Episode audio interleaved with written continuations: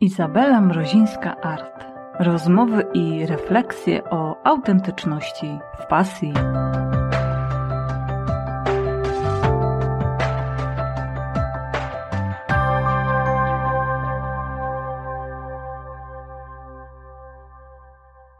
Witam Cię bardzo serdecznie, bardzo się cieszę, że możemy porozmawiać o duchowości. Czy religie i system wychowania, systemy społeczne są w stanie zablokować w człowieku duchowość? Jaka jest w ogóle Twoim zdaniem rola religii w duchowości? Czy da się to pogodzić? Czy to są jakby dwie zupełnie odrębne dziedziny, kwestie?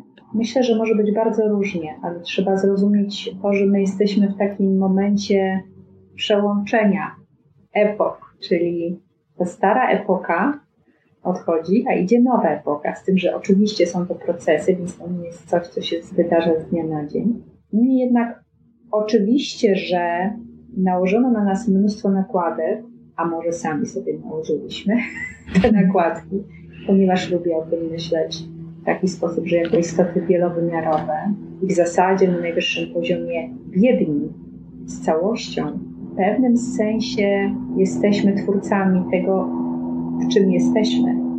Bo jeśli popatrzymy na to w taki sposób, że istniejemy w wielu aspektach, no to ta nasza dzisiejsza osobowość jest tylko pewnym odpryskiem. To nasza tożsamość, może ta tożsamość, z którą na ten moment się łączymy. Ty, Izabela, ja, Patrycja, z całym bagażem doświadczeń. Ale przecież to jest tylko bardzo drobna część wielkiej całości. Zatem oczywiście, że mamy różnego rodzaju, rzekłabym, takie astralne implanty, pewnego rodzaju duchowe pieczęci nałożone, ale one są jakby na poziomie mikrokosmicznym, a nie na poziomie osobowości. Osobowość jest tylko jakby tą wtórną rzeczą w stosunku do mikrokosmosu. Tu można długo opowiadać, skąd one się wzięły, natomiast wywodzą się jeszcze z czasów Atlantydy. One w pewnym sensie miały nas nauczyć, jak żyć w materii i w pewnym sensie zapewnić kontrolę, więc na pewnym etapie były potrzebne. Potem się to wymknęło spod kontroli. Ja osobiście lubię o tym myśleć w ten sposób, że w ogóle większość objawienia w tej chwili się wymknęła spod kontroli. I wcale nie chodzi mi o ten aspekt materialny i tego objawienia, w którym jesteśmy, tylko w ogóle również aspekty duchowe. Takie mam wrażenie, ponieważ każdy, kto prześledzi nauki duchowe, jakby pisma tajemne na przykład, ich teraz nie tajemne, ale były tajemne przez dziesiątki, setki lat, to zobaczy, że po drugiej stronie, czyli po stronie astralnej, mamy bardzo rozbudowane hierarchie różnego rodzaju istot, które, no powiedzmy, są z różnych linii energetycznych i różnych płaszczyzn energetycznych. To są bardzo różne istoty. I mówię tutaj o takich istotach niewcielonych, jak i również różnego rodzaju cywilizacjach. Nie chciałabym w to wchodzić, bo jest mnóstwo materiałów na ten temat i można sobie poczytać, podowiadywać się. Jeśli ktoś chce, to może się z tego pośmiać i powiedzieć, że przecież to nie zostało udowodnione. Ja w zasadzie nie bardzo chciałabym wchodzić w taką dyskusję, bo to wszystko, o czym my teraz rozmawiamy, to są rzeczy, które idą z intuicji, które się po prostu, jeśli jest się na to gotowym, to zaczyna rozumieć. Jak się nie jest gotowym, to się jeszcze nie rozumie.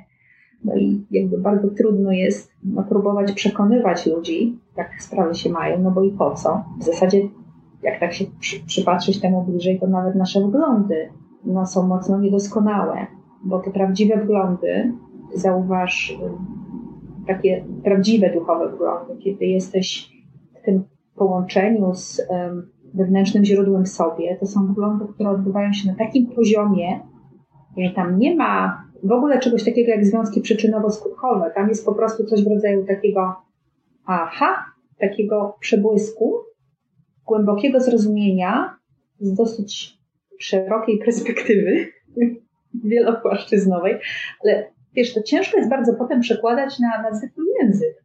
Dlatego też zdaję sobie sprawę, że potem tego typu rozmowy mogą brzmieć bardzo mętnie dla ludzi, którzy podchodzą do rzeczy bardzo racjonalnie i żądają bez przerwy dowodów. Dlatego też w ogóle uważam, że nie jest to może takie potrzebne, żeby się aż tak bardzo zagłębiać, ale materiałów jest dużo, naprawdę materiałów jest dużo i to, co jest absolutnie fantastyczne przez ostatnie powiedzmy 20-30 lat, to ten wysyp materiałów, bardzo dużo tych materiałów na przykład pochodzących z chlevingu, ale tutaj też trzeba być bardzo ostrożnym, przesiewać ziarno od tlewów, wiadomo. Natomiast to są rzeczy, które były ukryte. To są informacje, które były dostępne przez ostatnie setki lat naprawdę bardzo, bardzo wąskim grupom ludzi. Teraz to poszło szerzej, tylko że tutaj jest ważna rzecz. Istnieje coś takiego jak klucz wibracyjny. Zawsze to powtarzam, a to jest, wydaje mi się, że jakby klucz, żeby to zrozumieć. To jest w ogóle klucz zrozumienia całej duchowości. Klucz wibracyjny polega na tym, że on pasuje do twojej częstotliwości. Osobista częstotliwość to jest to, z czym jesteś jako mikrokosmos. Jeżeli człowiek jest człowiek jako cały pełnoobjawienny, przygotowany na pewną wiedzę, to on po prostu tę wiedzę dostaje i ta wiedza po prostu przed nim się pojawia. Ale jeżeli ktoś nie jest na to gotowy, to choćby się o to potknął, zobaczył to, dostał taką informację, gdzieś tam w internecie ktoś coś powiedział, to taki człowiek kompletnie przejdzie obojętnie obok tego. Na tym polega klucz wibracyjny. I on zawsze był, on zawsze działał w taki sam sposób, tylko że oczywiście teraz mamy poszerzoną świadomość w ogóle jako człowiek. Bardzo ładnie o tym opowiada często przywoływany przeze mnie David Hawkins, bo on mówi o tym, że ta średnia poziomu świadomości człowieka i takim punktem granicznym jest potencjał 200 i poniżej mamy stany energetyczne, które są niewspierające dla człowieka, a powyżej takie, które są wspierające. No i ogólna średnia świadomość ludzkości na ten moment na pewno jest to już liczba, która przekracza to 200. Ale na przykład ze czasów Chrystusa ona była znacznie niższa. I to jest w ogóle bardzo ciekawe, chociaż dosyć też logiczne i jakby spójne z taką wiedzą duchową, no bo na tym to właściwie polega. No, rozwój nie odbywa się tylko tak jakby pojedynczym człowieku, ale odbywa się również w kolektywie. Zatem jest rzeczą naturalną, że my rośniemy również jako świadomość. Inna świadomość była człowieka 2-5 tysięcy lat temu, inna świadomość była 100 lat temu, inna jest dzisiaj. Natomiast wracając do pytania, to rzeczywiście jest tak, że system zaimplementował nam wiele nakładek w sensie energetycznym, które powodują, że myślimy w taki sposób, jak myślimy, jako zbiorowość. I pewne dusze się z tego powoli wyłamują, bo zaczynają coś rozumieć, ale ciągle jeszcze bardzo wielu ludzi jest uwięzionych. Tylko że właśnie przyszła era wodnika, no właśnie mamy erę wodnika, no i era wodnika robi wielkie porządki. I o tym wszyscy mówią, astrologowie i różnego rodzaju jasnowidzowie. Tutaj trzeba też oczywiście znowu rozpoznawać, kto jest z czego i z czym się łączy.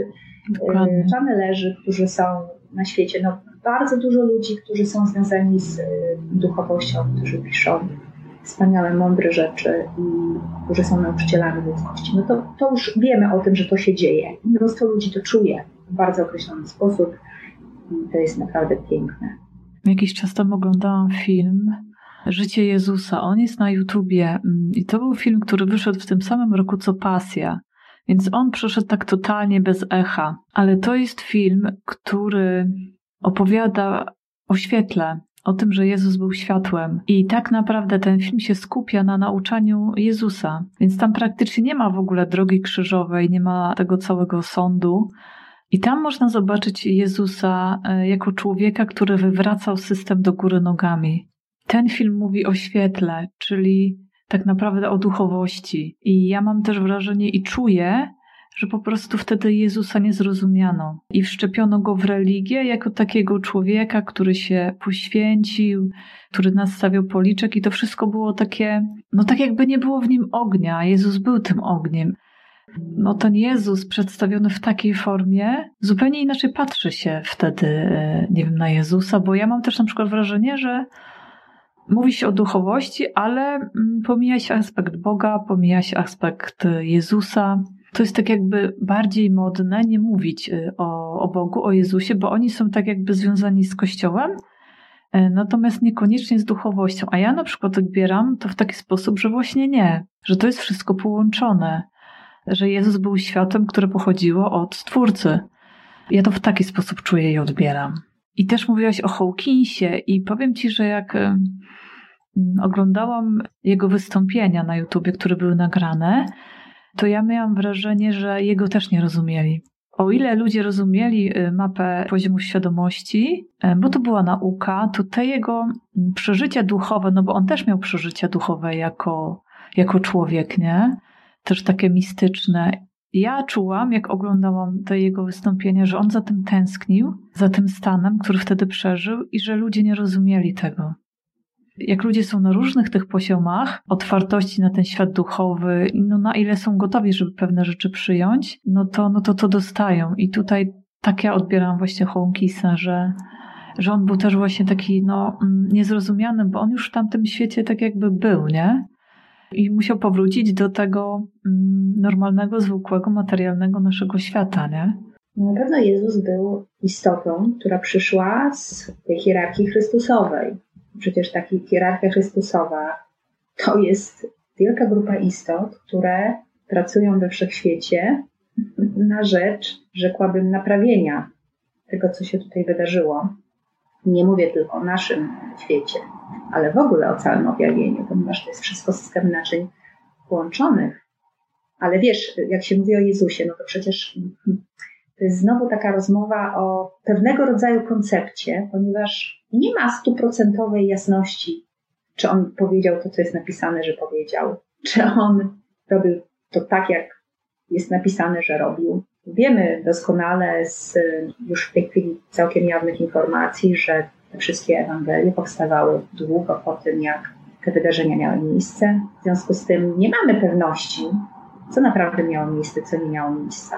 Myślę sobie, że właśnie a propos tych pewnych nakładek, ponieważ wspomniałaś o tym nadstawianiu drugiego policzka, to jest jedna z tych starych energii, która zrobiła, wydaje mi się, powiedziałabym, dużo zamieszania i wprowadziła taki rodzaj programu, który spowodował, że właśnie poprzez religię, poprzez konkretne systemy religijne, który spowodował, że ludzie byli skłonni wchodzić w rolę ofiary, ponieważ tego typu zachowania były w jakimś sensie uważane za właściwe i dobre. Takie zachowania nagradzano. Mówiono, że to jest ta świętość. A dzisiaj już wiemy, że tak naprawdę jest tylko jedna konkretna kolejność. Najpierw jest miłość oczywiście do naszego wewnętrznego źródła, do pierwszego źródła, do naszego Stwórcy, którego częścią jesteśmy,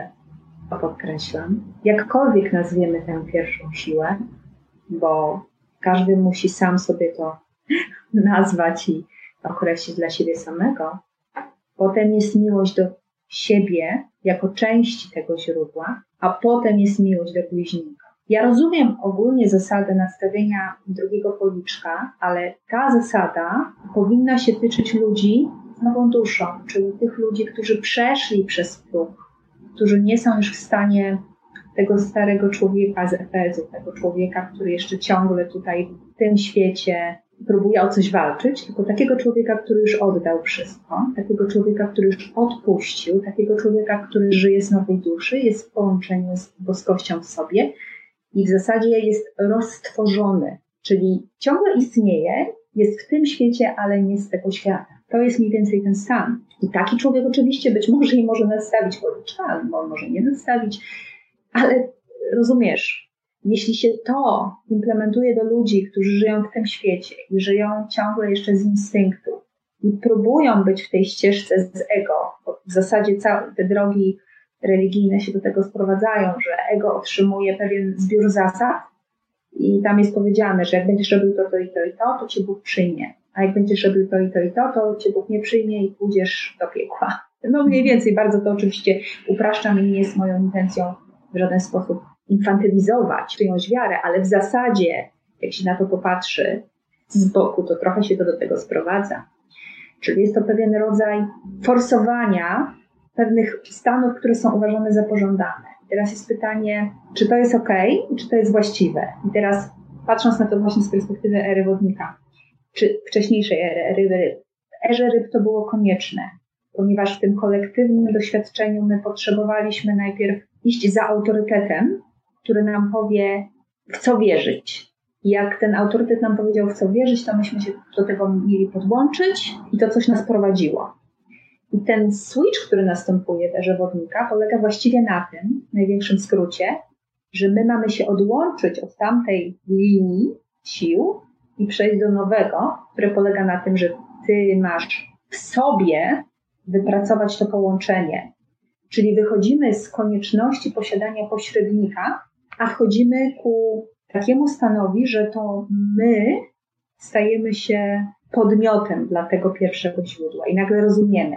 Tylko że właśnie tutaj jest oczywiście niebezpieczeństwo, że można się w tym zagubić. Dlatego ta droga w ogóle jest tak, powiedziałabym, niby prosta, a jednocześnie trudna, ponieważ tu nie chodzi o to, żeby poczuć się Bogiem i uważać się za wszechmocną istotę, ale tu chodzi o to, żeby oddać siebie temu wewnętrznemu w sobie.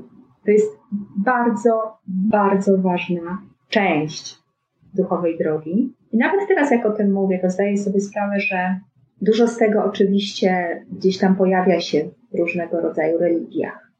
Tylko że jeżeli człowiek jest właśnie gotów do takiego prawdziwego zrozumienia, to człowiek zrozumie również w którymś momencie, że może już z tego wyjść ponad, ponieważ jest już na to gotowy. A póki jeszcze tego nie zrozumiał, musi być w tym, no i ciągle jeszcze próbować się w tym jakoś odnaleźć za pośrednictwem jakichś osób, które mu będą mówić, co ma czuć, w jaki sposób, gdzie ma iść i tak dalej. No tak, a więc era wodnika. Mi też tak gdzieś mocno chodzi po sercu słowo wybaczenie, że ono jest na przykład nadużywane i też wkładane przez religię, właśnie przez systemy wychowania, że trzeba wybaczać.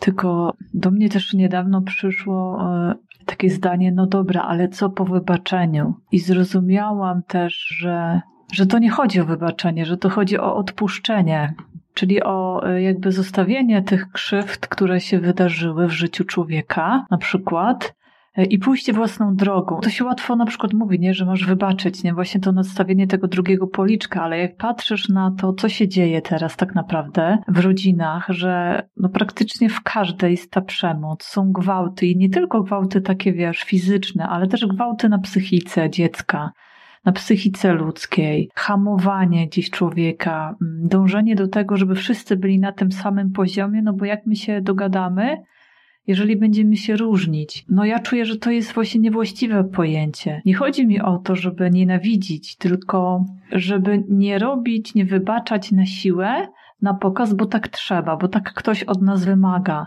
Bo jeżeli na poziomie energii coś czuję, że jest nie tak, no to w energii nie ma kłamstwa, w energii jest prawda i energia zawsze ci powie, jak jest, nie? Bo wydaje mi się, że dużo krzywdy jest właśnie na tych też poziomach rodzinnych, że jest też mit taki, że człowiek nie może iść własną drogą, bo musi być związany cały czas z rodziną. I ja widzę, że w tej erze wodnika to się zaczyna zmieniać. Bardziej będziemy szli w rodziny duchowe niż w rodziny takie z przyrodzenia. Że po wypełnieniu jakichś ról i nauczeniu się pewnych rzeczy od siebie nawzajem, jakby niemożliwe będzie funkcjonowanie młodych dusz ze starymi duszami w takiej formie, w jakiej to było do tej pory, że jakby ta przepaść jest zbyt duża i to nawet nie chodzi o jakąś wolicjonalność, tylko bardziej o to, że to już energia odrzuca, że ty już nie chcesz z pewnymi osobami przebywać i to nawet nie chodzi, czy to jest rodzina, czy nie rodzina, tylko że po prostu jakby energia i twój poziom duchowy, na którym jesteś, no to ona jakby sama w tym momencie jakby wybiera, nie?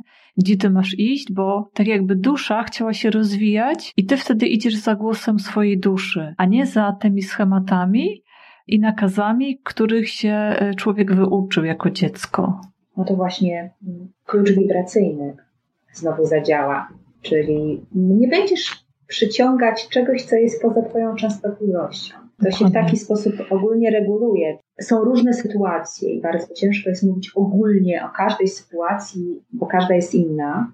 Natomiast zawsze to, co się dzieje w twoim życiu, jest zgodne z twoim kluczem wibracyjnym. I to nie znaczy wcale, że świat, powiedzmy, tej niskiej energii, czy jakiejś ciemności przestaje istnieć, bo on istnieje w tle, tak jakby w pewnym sensie to ciebie nie dotyczy. czyli ty to widzisz, ale ponieważ też jesteś w akceptacji, to jest drugie słowo, które mi przyszło na myśl. Ty mówiłaś o tych konfliktach i walkach, że tak naprawdę zawsze kluczem jest również akceptacja, czyli głębokie zrozumienie tego, że wszystko jest takie, jakie jest. W zasadzie kiedyś zwykłam mówić, jakie być powinno, a dzisiaj uproszczę to do jakie jest. Każdy jest jaki jest, bo taki jest na ten moment. To jest to słynne jestem, który jestem. I akceptacja, taka prawdziwa akceptacja powoduje, że patrzymy na świat i rozumiemy, że wszystko tutaj działa tak jak może w danym momencie. A to, co jest naszym zadaniem, to jest może trochę obserwować, akceptować, być w tym wewnętrznym połączeniu i zadbać o nasze życie, dobrostan, o to, żeby utrzymać się w tej częstotliwości, ale też nie chodzi o to, żeby odrzucać to, co się widzi, jako coś, czego się nie chce. Po prostu akceptacja. Akceptacja oznacza, że widzę, akceptuję. Kropka. Czyli jeżeli widzę negatywne przejawy życia, to jest akceptacja. Mało tego, jeżeli widzę, bo mówiłaś o wybaczaniu, dla wybaczania, bo tak należy, bo tak mówią pewne przykazania, no to rzecz jasna, nie można niczego forsować. W tym przypadku trzeba zaakceptować swój wewnętrzny sprzeciw i pobyć z tym. Akceptacja. Na każdym poziomie to jest słowo, które jest pewnego rodzaju magiczną formułą duchową, jeśli się ją dobrze rozumie. Czyli jeżeli czuję, że na przykład ktoś mnie zranił i nie jestem gotowa, to jest oczywiście informacja dla mnie, informacja o moim stanie, rzecz jasna też, ale nie chodzi o to, żeby oceniać siebie i mówić, o, jestem taka zła, bo nie umiem wybaczyć, albo czuję to czy tamto. Czuję to czy tamto. Nie umiem wybaczyć na ten moment. Akceptuję to, że jestem w tym. I wtedy, kiedy jesteśmy w takim procesie, który jest niezwykle ważnym procesem, naprawdę bardzo dużo rzeczy się zmienia. Ale one się właśnie zmieniają dlatego, że pojawia się ta częstotliwość zgody, akceptacji. Nie wiem do końca, jak to działa. A co do lojalności wobec rodziny, to mi się od razu to skojarzy, jak opowiadałaś o tym z Hellingerem i z jego porządkami miłości, bo on o tym mówił, że jeśli człowiek nie jest lojalny wobec rodziny, no to oczywiście jeśli jest w tej starej energii, to ta rodzina go będzie ścigać. Więc później jest tak, że jacyś nasi przodkowie dobijają się do nas subtelnie w postaci pewnych doświadczeń w naszym życiu, różnego rodzaju zachowań, których kompletnie nie rozumiemy. Nie wiemy, czemu się zachowujemy w jakiś określony sposób. No i potem na ustawieniach hellingerowskich to można sobie przepracować. Ale, no właśnie, ale to jest ciągle era ryb. To jest pewien rodzaj jeszcze takiej energii transformacyjnej, ale to wydaje mi się, że właśnie to, co my mamy zrobić jako ludzkość w tej nowej erze, to jest wyjść z tego typu lojalności, do lojalności nawet nie wobec rodziny swojej, gwiezdnej czy jakiejś tam innej. Nie, bo to ciągle jest to samo, tylko na wyższym poziomie. Mamy wyjść do lojalności wobec pierwszego źródła, które jest w nas. Prawda? A wszystko inne, co było po drodze, było oczywiście potrzebne, absolutnie potrzebne, ale było pewną stacją przesiadkową. My się teraz przesiedliśmy do następnego pociągu i jedziemy do domu. Może tak? Jakbyśmy to mieli metaforycznie jakoś nie. Ostatnio też takie zdarzenia mają miejsce. Nawiążę do tego show biznesu, do świata muzyki, bo oglądałam wczoraj dokument o Taylor Swift. Dziś tutaj też piosenki wypuściły Margaret, Natalia Schroeder. I tak jakby na bazie tych trzech osób nasunęły mi się pewne wnioski, że przez to, że teraz jakby ten czas się zmienia, to ludzie, którzy nie żyją w zgodzie ze sobą, czyli tak naprawdę gwałcą siebie na tym poziomie wolności wewnętrznej, też jak te osoby wielokrotnie mówią, że to też na własne życzenie, nie że ktoś ich wrzucił w ten schemat, ułożonych dziewczynek, które, nie wiem, tak jak Taylor Swift miała być ulubienicą Ameryki, czyli nie miała się wypowiadać na tematy polityczne, nie miała się wypowiadać na tematy religijne. I ona przez bardzo długi czas tak robiła i mówiła właśnie o tym, że swoją wartość budowała poprzez ilość fanów, poprzez pokładanie jakby siebie w innych ludzi. Czyli jeżeli ludzie nie mieli o niej dobrego zdania, no to ona się źle czuła i zaczęła mieć z tego powodu problemy z odżywianiem, bo uważała, że jest za gruba. Później jakiś był skandal z kłamstwem i też nie mogła tego po prostu znieść, tej krytyki, tych ludzi. I tak naprawdę dopiero mogła się oczyścić w momencie, kiedy zaczęła mówić to, co naprawdę myśli, to, co czuje i w co chce się zaangażować. I ja to tak poczułam, że jeżeli ma się założoną maskę przez jakiś dłuższy czas, to ta dusza tak długo się będzie dobijać, to wnętrze, ta intuicja, żeby człowiek porzucił ten stan. Że jakby niemożliwe jest cały czas udawać. Że człowiek bardzo się męczy i bardzo siebie też krzywdzi i tak jakby zaczyna też robić destrukcyjne rzeczy. A w momencie, kiedy zdecyduje się na prawdziwość, na pokazanie siebie faktycznie, jakim się jest, no to już wtedy jest chyba też tak, że już ma się wszystko jedno, co kto myśli. Ludzie tak jakby tych kajdań się pozbywają i chcą być coraz bardziej, nie wiem, prawdziwi, bliżsi siebie. Tak to ostatnio poczułam. Że tak jakby nie mogli wytrzymać z tymi rolami, które odgrywają, szczególnie w tym świecie internetowym. Na pewno wszystko to jest w jakimś sensie powiązane z tym, o czym mówiliśmy wcześniej, o tej lojalności wobec pewnych systemów, na przykład rodziny. A tutaj mamy lojalność wobec pewnego modelu, jaki jest obowiązującym na dany czas. Zwykle bardzo ciekawe, że zaczęłaś o tym mówić, bo też akurat przez ostatnie parę dni gdzieś tam padałam na przeróżne posty koleżanek, kolegów z branży, którzy pisali o swoich doświadczeniach. Taki długi post napisał na przykład Michał Rutać, wspaniały wokalista, artysta. Z postu wynikało, że przeżywał przez długi czas pewien rodzaj wypalenia zawodowego. I to, co się wydarzyło w zeszłym roku w związku z COVID-em, w jakimś sensie przybliżyło go, przyspieszyło taką decyzję o poszukaniu czegoś innego, jakiejś innej opcji zawodowej. Taką sobie znalazł i później na fali tego artyści, znajomi jego pisali właśnie o wypaleniu, o różnego rodzaju frustracjach związanych z tym akurat zawodem, bo przywołałaś Taylor Swift, ale tak samo przywołałaś polskie wokalistki, więc to jest cały czas ta sama historia, niezależnie od kraju. Jeśli się chce być częścią systemu, no to na ogół trzeba się temu w jakimś sensie podporządkować. I jaką wielką mądrością okazują się stare takie powiedzenia ludowe w rodzaju, że kiedy wlecisz między wrony, musisz krakać jak i one. I tak to po prostu jest.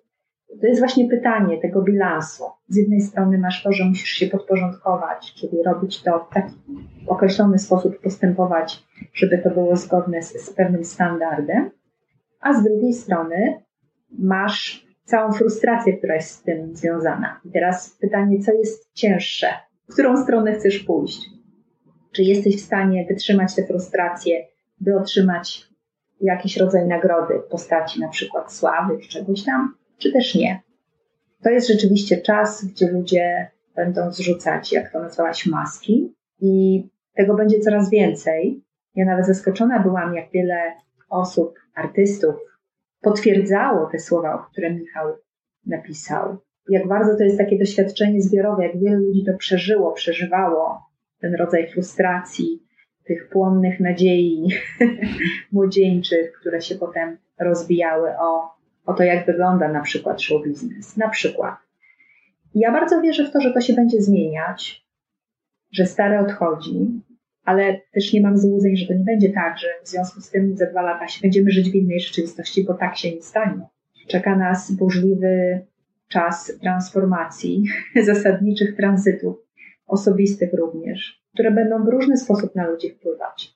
Tym bardziej należy w takim czasie znaleźć coś, co jest podstawą, czemu naprawdę można zaufać, bo jeżeli znowu idziemy za systemem i za pośrednikami, kimkolwiek oni nie będą, to znowu idziemy fałszywą ścieżką. To jest czas, którym można i należy odkrywać połączenie z duchem. I jest mądre w takim czasie poświęcić wszystkie siły na to, żeby to w sobie odkryć, żeby to sobie zgłębiać, żeby dać temu przestrzeń, nie poddawać się i też praktykować to, o czym mówiłam wcześniej, czyli akceptację, uczyć się akceptacji. Nie chcę powiedzieć, że są techniki, bo to nie jest kwestia techniki, prawda, ale nie od dziś wiadomo, że pewnego rodzaju aktywności, jak na przykład medytacja albo modlitwa, albo bycie w ciszy wewnętrznej, bycie w naturze i wiesz, wyłączenie tego młynka w głowie. To są wszystko aktywności, które nas przybliżają do przynajmniej pobycia przez jakiś czas z tym wewnętrznym w nas. Każdy z nas to może robić. Każdy z nas może się wyłączać z tego szumu i próbować odkrywać to. No ja Ci powiem, że ja wierzę, że to wszystko pierdyknie.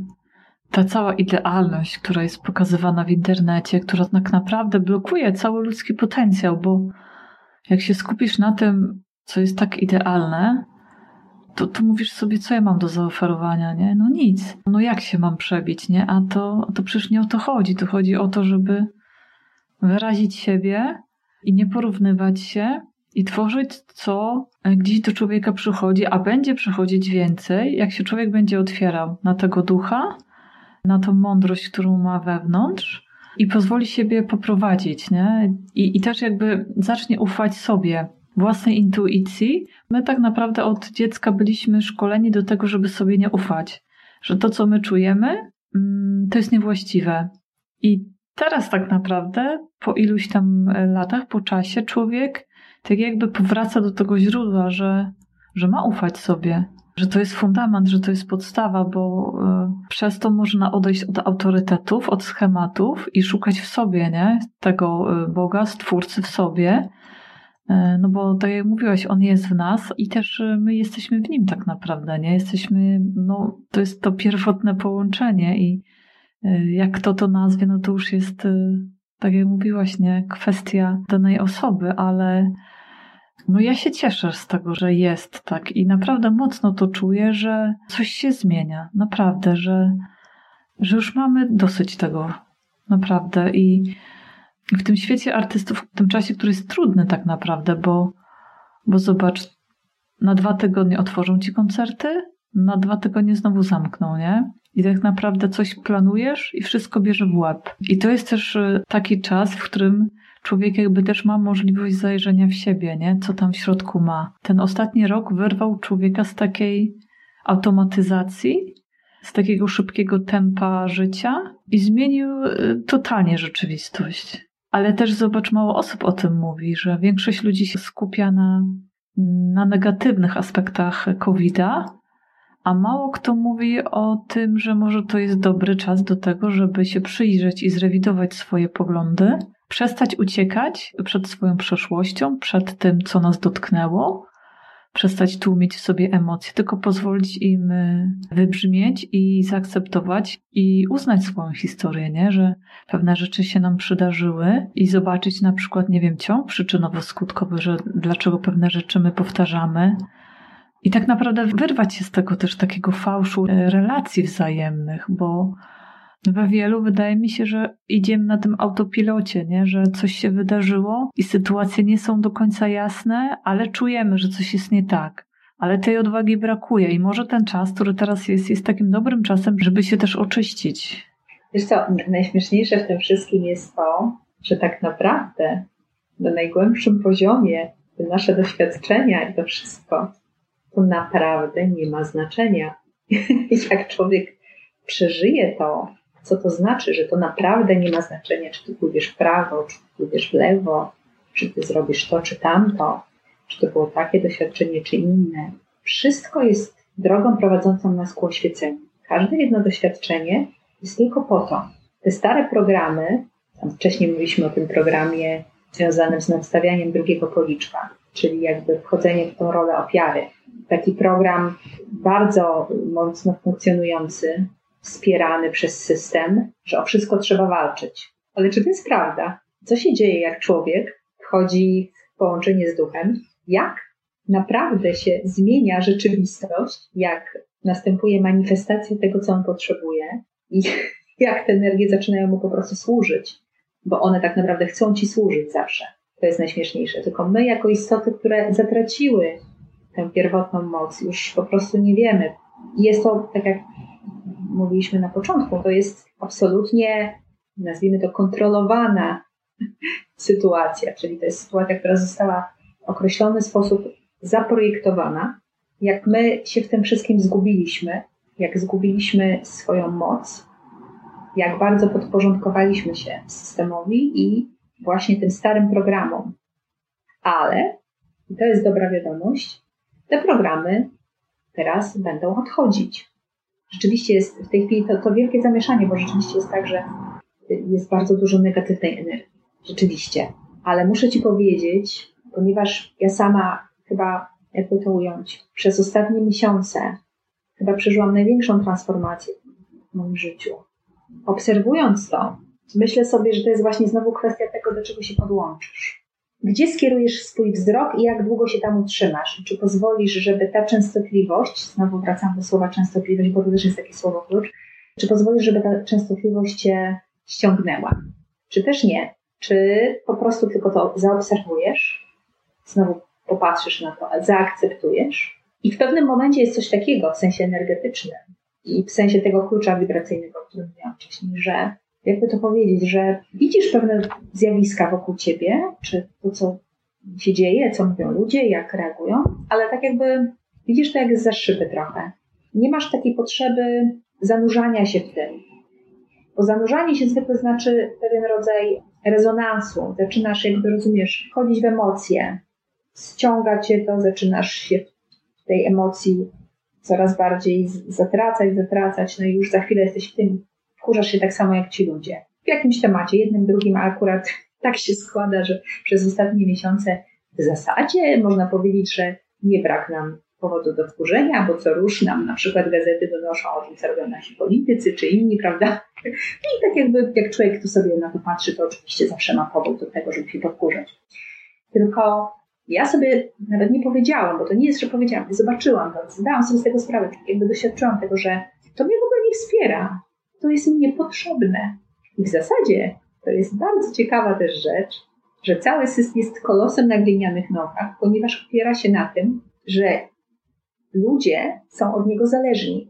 Ale gdyby ludzie w pewnym momencie w zbiorowym jakimś doświadczeniu iluminacyjnym zobaczyli to, że nie potrzebują tego w ogóle, nie potrzebują być w tym systemie, to ten system nagle by się po prostu jak taki zamek pieskowy po prostu rozpadł. Nic by nie zostało z tego, bo on jest utrzymywany poprzez ludzi. Ale ponieważ, tak jak wspomniałam wcześniej, jeszcze ciągle działają stare programy i ponieważ są dusze na różnym poziomie rozwoju, też mówiliśmy wcześniej, czyli to nie jest tak, że są wszystkie dusze dojrzałe. Nie, tak nie jest. Więc oczywiście system jeszcze ciągle działa w taki sposób, jak działa, ale część ludzi już to widzi i część ludzi będzie, mówiąc językiem znowu takim ezoterycznym, wywibrowywać. To nie znaczy być może, że oni jakby znikną i się rozpłyną, jak Harry Potter, tylko bardziej, nie wiem jak to nazwać, bo to zawsze mnie ciekawiło i jak mówiono o tym wiele lat temu, że jak będą się rozdzielać te fale ludzkie, to ja zawsze się zastanawiam, ale jak to się w praktyce będzie odbywać, że co? Bo mówiło się nawet w tych niektórych channelingach, to zawsze też zaskakiwało, że zostaną przemieszczeni na różne planety, prawda?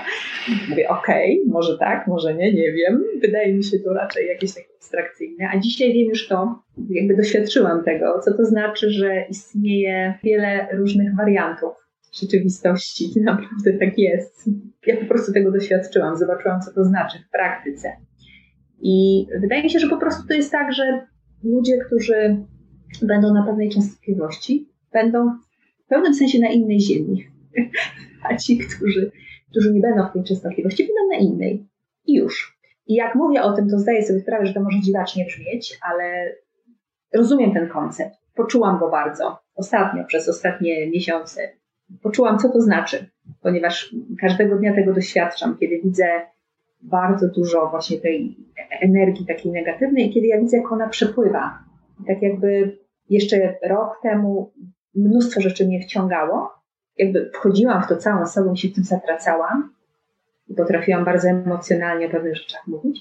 A dzisiaj widzę, jak to przepływa i to jest przedziwny proces. I wiem, że bardzo wielu ludzi to też czuje, doświadcza tego procesu.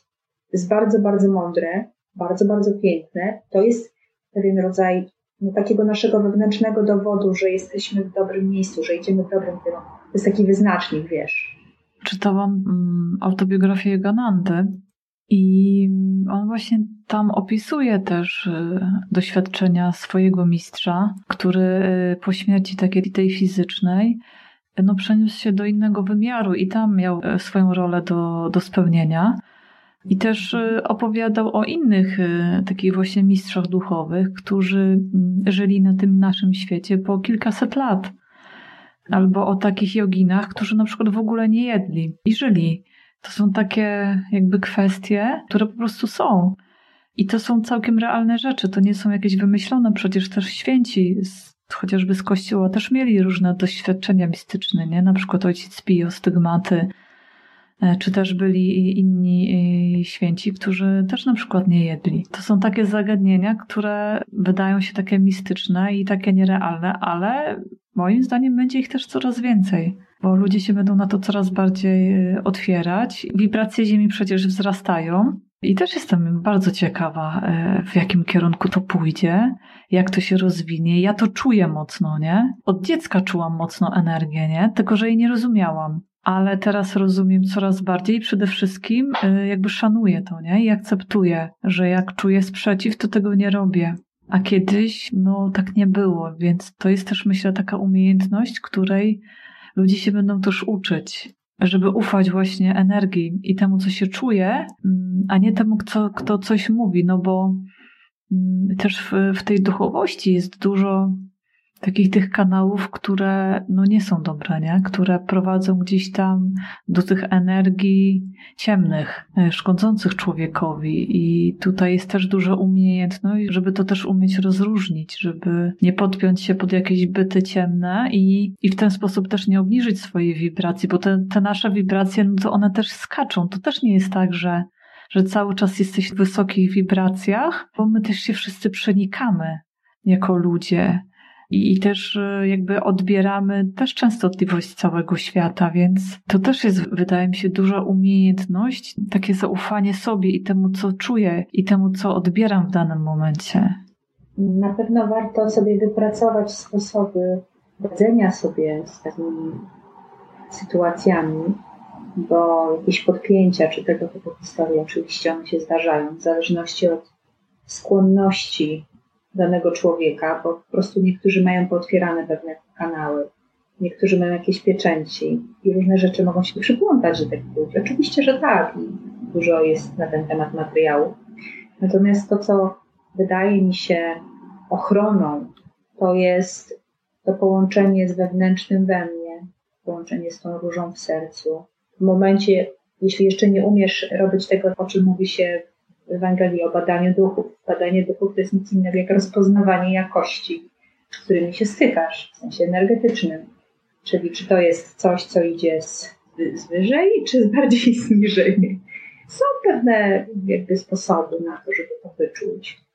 I też prawda jest taka, że to nie jest tak, że taka istota z bardzo niskiej energii jest w stanie się tak podpiąć po prostu do wyższej częstotliwości. To naprawdę się trzeba postarać o to. Czyli jeżeli coś takiego się chce podpiąć, to widocznie jest tam jakiś element, który rezonuje. I znowu akceptacja, miłość, światło, powołanie się na swój wewnętrzny trybunał, na wewnętrznego Boga w sobie. To są takie działania, które jakby rozpuszczają takie energie, czyli te energie uciekają, bo takie energie się boją po prostu światła. One nie są w stanie jakby w ogóle z tym wytrzymać.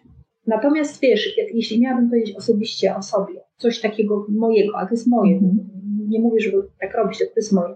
Jakieś mam takie wewnętrzne też poczucie, wiesz, ja w ogóle mam przez większość mojego życia poczucie bycia prowadzoną. I to jest bardzo konkretne uczucie. Ilość synchronizacji w moim życiu na różnych poziomach takiego przeczucia, że to wszystko ma pewien ciąg przyczynowo-skutkowy, bardzo konkretny, powoduje, że ja naprawdę jestem w takiej ufności, że wszystko jest dobrze w całym stworzeniu. Wszystko, co jest ze mną, jest takie, jak być powinno.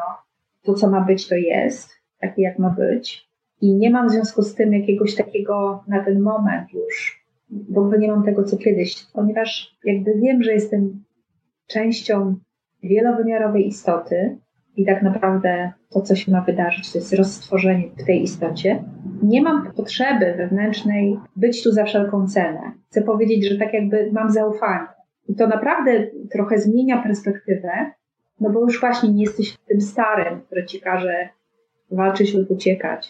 Oczywiście pewnie jakiś instynkt we mnie zadziała, gdyby coś się wydarzyło, prawda? Bo to jest naturalne. No, instynkt jest jakby z tej zwierzęcej części w nas i on zawsze będzie działał, z tego gadziego muszczku to tak jest. Czyli na przykład jak, nie wiem, zaczyna się palić, to uciekasz. W naturalny sposób nie stoisz i mówisz, o Bóg mnie uratuje, no wiadomo. Ale wydaje mi się, że nastąpiło u mnie, czy jestem w takim procesie przestawienia akcentów jakichś wewnętrznych, takiego, nie wiem. Że nie wiem, ufasz, że tak jak jest, to jest właściwie na dany moment dla ciebie? Tak. I ze wszystkimi tego konsekwencjami. Bardzo jestem ciekawa, dokąd nas to wszystko prowadzi. Ale tak jak powiedziałam wcześniej, na koniec dnia nie ma to znaczenia, jakie scenariusze się odbywają. Ja sobie zdaję sprawę, że to jest w ogóle bardzo takie trudne do zaakceptowania dla ludzi, bo ludzie są mocno zaangażowani w świat i w życie. I to jest jakby gdzieś tam naturalne. Natomiast wydaje mi się, że pouczenie się akceptacji powoduje, że my po prostu mamy zupełnie inny komfort życia. No wiesz, o co chodzi, bo jak jesteś ciągle w tej walce, no to oczywiście musisz walczyć, wydzierać pazurami, prawda, ciągle jakby być w tych emocjach. One czasami ci dostarczają miłych przeżyć oczywiście, nie mówię, że nie, no jakby to jest jedyne w swoim rodzaju doświadczenie emocji, dlatego mnóstwo istot chciało tutaj schodzić, bo nie ma tych emocji na tych wyższych polach wibracyjnych. To roztworzenie, to połączenie z wewnętrznym we mnie, człowieku, to doświadczenie jest tak zupełnie z innej jakości, po prostu tak nieporównywalne. No, przecież tylu wspaniałych nauczycieli ludzkości o tym pisał. To już wszystko wiemy, bo to jest taki jeden z tych archetypów, prawda? Ten archetyp oświeceniowy, połączenia się z, jakby z bóstwem. No, także zobaczymy, dokąd idziemy, jakie to będzie. To jest też takie fenomenalne, że przez to, czego doświadczasz, to możesz tak się uczyć, tak możesz wzrastać. I to się tak jakby dzieje poza tobą, nie? Że nagle zaczynasz coś rozumieć, po co dana sytuacja, co ona miała ci dać, czego miałaś się nauczyć, że to jest w tym prowadzeniu, to są te takie jakby schody, nie? Które ci źródło, Bóg pokazuje, no, że ty idziesz i po prostu niezależnie od tego, co cię spotyka, to po prostu wszystko jest po to, żeby twoja dusza umiała wzrosnąć, nie? I to jest coś niesamowitego. To jest takie, nie wiem, zaufanie do tego, że wszystko jest tak, jak być powinno, przy czym to też nie jest jakaś taka bierność, nie? W tym działaniu, tylko jakby przyjmowanie tego, co jest, tego, co doświadczamy, właśnie z takim nastawieniem, że to jest właśnie po coś. I łapanie się na tym, nie? Że właśnie to jest otworzenie tej świadomości na to, że nie traktowanie, że znowu coś mi się przydarza, tylko kurczę, dobra, znowu mi się to przydarza, więc no można zadać sobie pytanie, dlaczego, nie? Czego mam się nauczyć? I zawsze ta odpowiedź przyjdzie. I to jest zupełnie inna jakość życia, bo ona tak naprawdę wtedy nie zależy ani od twojego statusu materialnego, od twojej rasy, koloru skóry, od tego, gdzie mieszkasz, jakich masz znajomych, jakich masz przyjaciół, jaką masz pracę. No to ja mówię, że to jest zupełnie inna jakość życia i to się po prostu czuje, nie? Że czujesz, że jest tak, jak być powinno. I też ja na przykład czuję, że nie wiem, dana chwila jest dla mnie jakimś etapem i czuję, co będzie gdzieś tam w przyszłości. Ja nie widzę tego, co będzie w przyszłości. Czasem się to pojawia w różnych procesach, ale jakby czuję to, nie? Że coś takiego zaistnieje. Czyli tak w zasadzie, że już zaistniało w innym wymiarze, nie?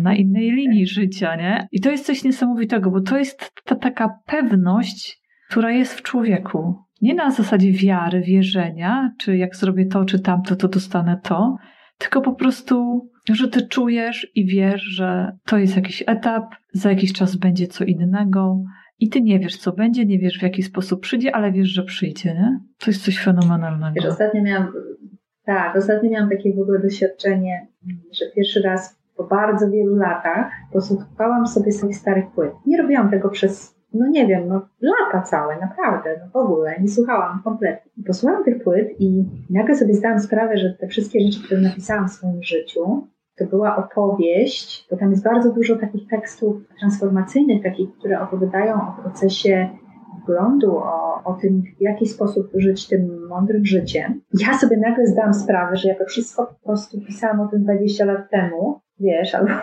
jeszcze wcześniej, ale jeszcze wtedy nie umiałam tego zastosować, nie umiałam tego praktykować. Rozumiałam to i chyba bardzo chciałam, żeby to było moim doświadczeniem. I może w jakiejś części bywało to moim doświadczeniem. Ale nie mogę powiedzieć, żeby to była praktyka dnia codziennego. Natomiast to mnie absolutnie zaskoczyło. Byłam absolutnie zdumiona. Mówię, Boże, czyli ja o tym wszystkim mówiłam już dawno, ale wtedy jeszcze tego nie robiłam w taki sposób. A dzisiaj robię tego dużo więcej. Nie chcę mówić, że robię to tylko, że już przeszłam tę drogę. Nie chcę tak zabrzmieć. Nie jest to moją intencją. Chcę tylko powiedzieć, że stało się to moim żywym doświadczeniem. Tak bym to mówiła. I wiesz, więc myślę sobie, że naprawdę warto wykorzystać ten czas na nauczenie się siebie na nowo i nauczenie się właśnie akceptacji dla wszystkiego, jakim to się przejawia. W gruncie rzeczy o tym jest cała nasza lekcja. Zobacz, jakie to jest fascynujące to życie, nie? Że tak naprawdę ty już to miałaś. Ty kilkadziesiąt lat temu to już w tobie było, nie?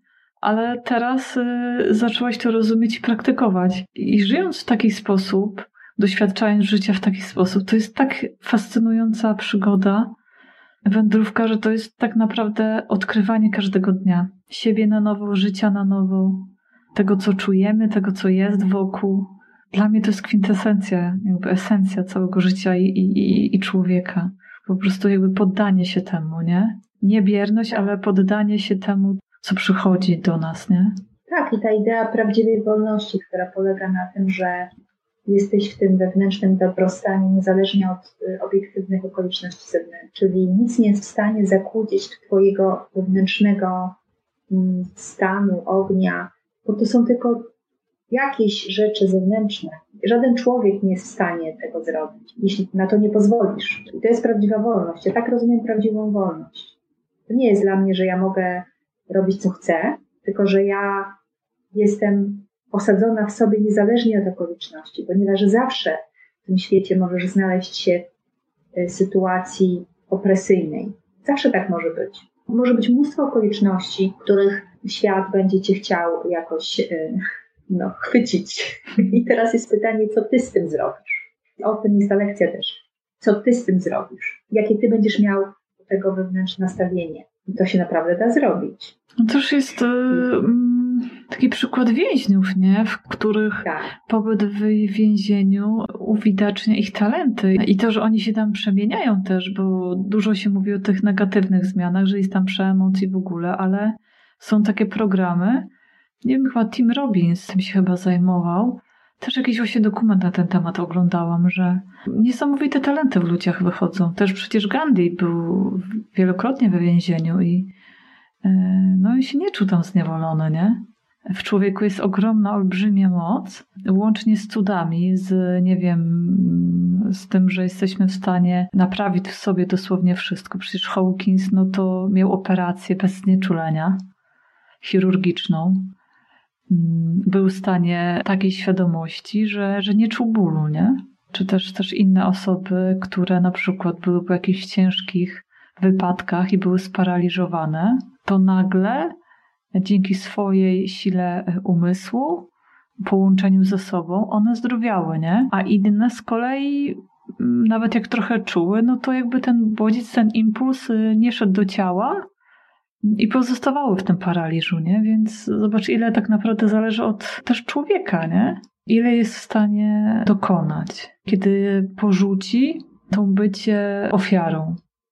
ten schemat, to wszystko. I to jest też tak, jak mówisz, że w pewnym momencie jakby życie samo człowieka wypycha do tego, nie? Że człowiek ma już na przykład dosyć jakiejś sytuacji, że szuka pomocy, ratunku, bo ma na przykład być tym światłem dla innych później i sam ma się tego wszystkiego nauczyć. Więc no to jest, są takie fascynujące tematy. To można by rozmawiać, nie wiem, godzinami, latami. Nigdy jakby się tego tematu nie wyczerpie, bo ciągle się odkrywa coś nowego, inaczej się postrzega, inaczej się rozumie, więc no to jest jakby temat rzeka, nie? Tak, to prawda. No dobra, to miłego wieczoru Ci życzę. Dziękuję Ci za rozmowę. I ja Tobie życzę miłego wieczoru. Właściwie to już w zasadzie nocy, bo to już 22. Trzymaj się ciepło. Jesteśmy w nieustającym kontakcie. Tak, tak. Do dobrej nocy. To cześć, pa. Całuski, pa.